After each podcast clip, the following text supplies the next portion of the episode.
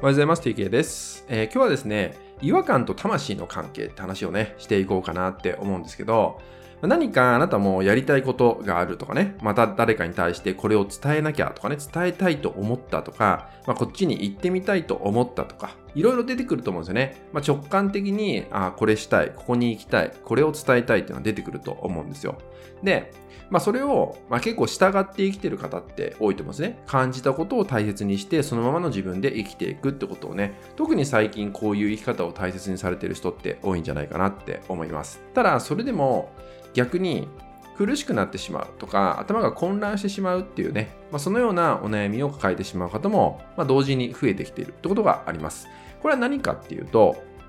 自分自身の違和感ってものを、まあ、上手にキャッチできてないんじゃないかなってことです。自分自身の違和感。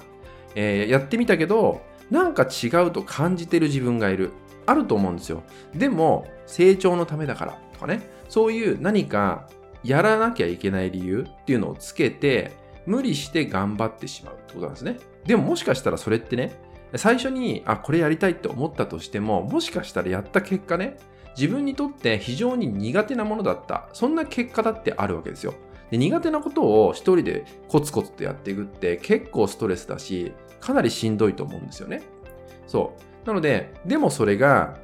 やらなきゃいけないことだから言ったように、自分自身に鞭を打ってやり続けるからこそ苦しくなって、でさらに前に進めなくなってしまうなんてこともあるんですね。だから、違和感って何かっていうと、あなた自身の魂のサインなんですね。どういうことかっていうと、ちょっとね、抽象的な話になっちゃうと思うけど、そっちじゃないんだよっていうような、まあ、お知らせみたいなのがね、結構起きたりするんですよ。で、結構今って、こう、流れを大事にする時代だと思うんで、違和感ってね、以前より大きく感じてる方ってとても増えてると思うんですよね。で、こういうちょっとした自分自身の中で感じる、いわゆる自分の中です、内側ですよね。内側に感じる違和感を、どれだけキャッチできるかっていうのが、これからのテーマになるんじゃないかなって思うんですよ。まあ、つまり内観とか自分の内側のエネルギーを感じていくってことなんだけど、こういうのを感じ取れると、えーいわゆる自分が何かこうやろうとする、同時に違和感っていうのがあるときに、まあ、違和感を感じているんだったら、そこにその魂と自分が実際に行動しようとしていることのバランスって崩れてるわけですよ。でも、こういう違和感をその都度感じ取ってキャッチしてあげないと、バランスって取れなくなっちゃうんですね。だからこそ、違和感をちゃんとキャッチしてあげて、違和感の感じないもの、これをちゃんと選択をして、それを突き進んでいくってなると、ほとんどの方がこれはね、うまくいくんですね。流れるようにうまくいくようになると思うので、ちょっとした違和感、おそらくあなたも感じてるはずです。日頃ね、感じてると思うんですよ。でもそこに対して何か理由をつけてる可能性が非常に高いってこと。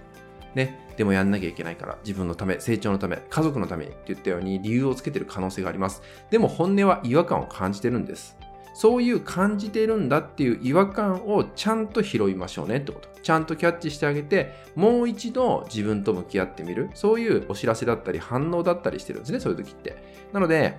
えいかに日常生活の中ね、まあ、今日から明日から、いかに自分の中に感じる違和感をキャッチして、ちゃんとその都度軌道修正をできるかどうか。これが実は自分のまま生きていくとかね、自分らしく生きていくっていうね、つまり自分と魂のバランスを取りながら生きていくってことになると思うので、えーその一歩としてね、まずは違和感を丁寧に受け取ってみる。そしてその都度、えー軌道修正をしてみるってことをね、ぜひ大切にしていただけたらなと思います。はい、今回はですね、違和感と魂の関係って話をね、していきました。自分自身とこの魂ってものの2つのね、バランスがですね、取れている時ほどあなたはうまくいきますんでね、まあぜひね、自分自身に感じている違和感をね、キャッチする、そんな意識をね、まず今日から持っていただけたらなと思います。はい、引き続きですね、LINE 登録、メルマガ登録で特典をプレゼントしております。そちらもご登録いただけると嬉しいです。